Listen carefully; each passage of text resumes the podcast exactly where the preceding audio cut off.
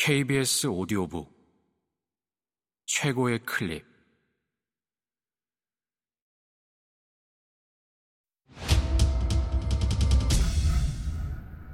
KBS 오디오북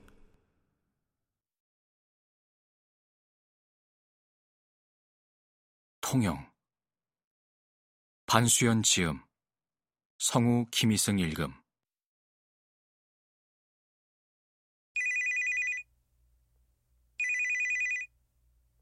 전화벨이 울릴 때 나는 깊이 잠들어 있었다.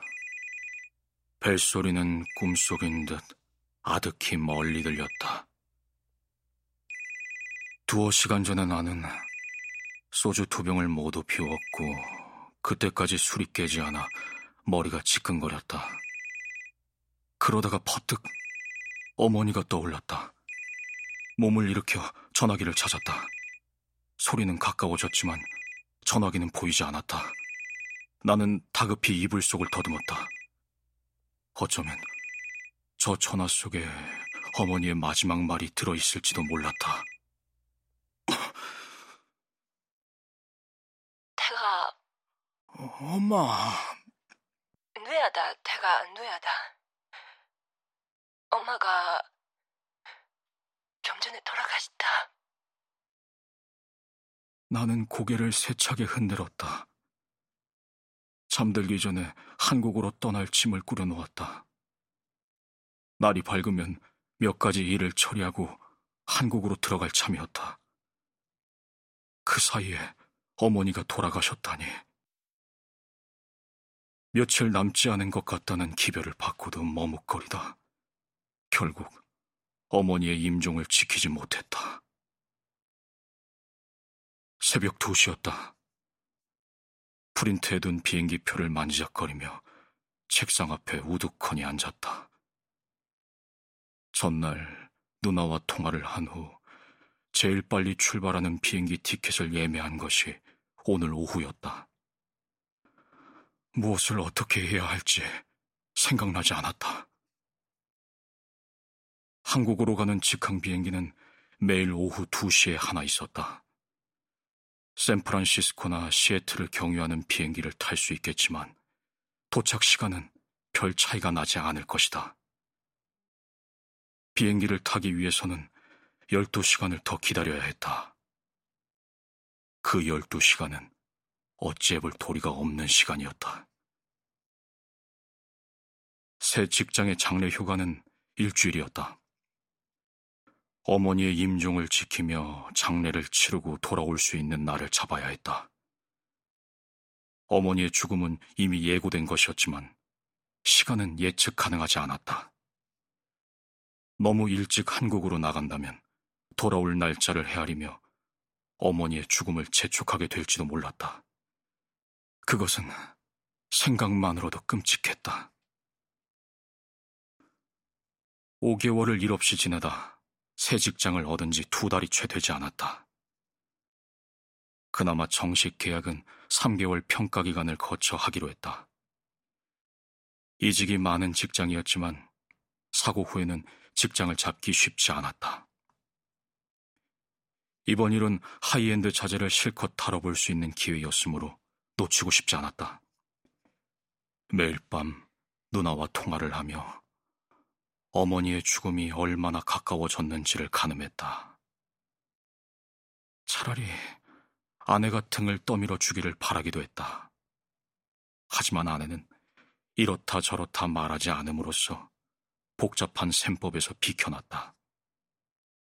그러는 사이 어머니는 의사가 말한 1달을 일주일 남겨두고 저세상으로 떠났다. 간과 폐까지 퍼져서 손을 쓸 수가 없어요. 괜히 환자 고생만 시킵니다. 수술이라도 시도해봐야 하지 않겠느냐고 전화기를 붙들고 물었을 때 담당 의사는 말했다. 육안으로 봐도 이미 황달이 와 있어요. 간성 혼수도 왔고요. 선망은 오래전에 시작되었을 겁니다. 의사의 육안이라는 말에 나는 전화기를 든 채 잠시 멍해졌다. 의사는 어머니를 가까이서 보고 있었고 나는 태평양 건너에서 의사의 설명을 들었다. 아무리 급작스런 진단이라 해도 의사가 믿는 것을 내가 부정할 수는 없었다. 한 달입니다. 머뭇거리고 있는 사이 의사는 어머니의 남은 시간을 덤덤히 말했다. 매주 전화를 했지만 어머니의 병이 그리 깊어진 줄 몰랐다. 캐나다의 목요일 저녁 시간에 전화를 하면 한국의 어머니는 금요일 아침 식사를 끝내고 드라마를 보고 있었다. 드라마 속 인물들 중 누군가는 늘 울거나 소리를 질러서 어머니의 소리가 잘 안 들릴 때도 있었다. 근래에는 어머니가 내 말을 잘 알아듣지 못해 엉뚱한 대답을 하곤 했다. 나는 어머니의 청각에 문제가 생겼으리라 추측해 누나에게 보청기를 알아봐 달라 부탁했다. 쓰러지기 사흘 전에도 어머니에게 전화를 했다. 어머니는 뜻밖의 집 앞 계단에 앉아 전화를 받았다. 바다에 비치는 볕이 좋다, 헨태가. 어머니는 말했다. 그건 어머니의 평소 말투가 아니어서 조금 생경했다. 사흘 후 어머니가 쓰러진 곳도 집 앞 계단이었다. 어머니는 거기 앉아 바다를 보다가 잠시 졸았다고 병원에서 깨어나 말했다. 어머니는 낮부터 해가 어둑해질 때까지 한나절을 차가운 계단에 쓰러져 있다가 퇴근하는 옆집 남자에게 발견되었다. 거기서 어머니는 나를 기다리고 있었을 것이라고 누나는 말했다.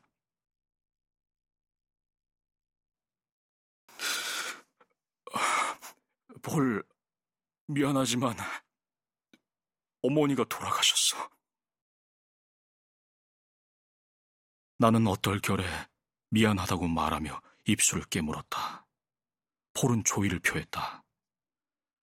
나는 아직 마무리 짓지 못한 벽난로 프레임이 마음에 걸린다고 덧붙였다. 폴은 진심을 알 수 없는 다정한 말투로 걱정 말고 잘 다녀오라고 말했다. 언제 돌아올 거냐고는 묻지 않았다. 그게 잠시 불안했다.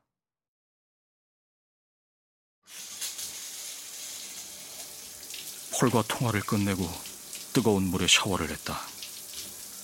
샤워를 하고 벗은 몸으로 락스와 세제를 풀어 화장실 청소를 했다. 화장실의 벽면 타일까지 꼼꼼히 솔질을 하고 수건으로 물기를 없앴다.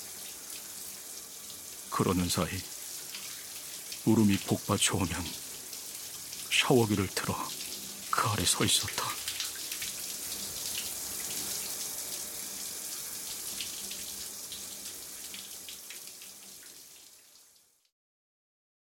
날이 밝았지만 여전히 공항으로 나가기엔 너무 이른 시간이었다. 마당에 나가 꽃밭에 물을 주고 어머니가 심어두고 간 작약과 크레마티스를 보며 담배를 한 대 피워 물었다. 그 사이 잠에서 깬 아내는 지난밤에 먹던 찌개를 데워 밥상을 차렸다. 쌍둥이들한테 전화할까? 아내가 물었다. 나는 고개를 저었다. 아이들은 둘 다 대학 기숙사에서 지내고 있었다. 나는 밥에 물을 부어 우적우적 씹었다. 아내는 공항으로 실어주겠다고 했지만 나는 시간이 너무 많이 남았다며 버스를 탔다. 공항에 도착했을 때 겨우 아침 9시였다.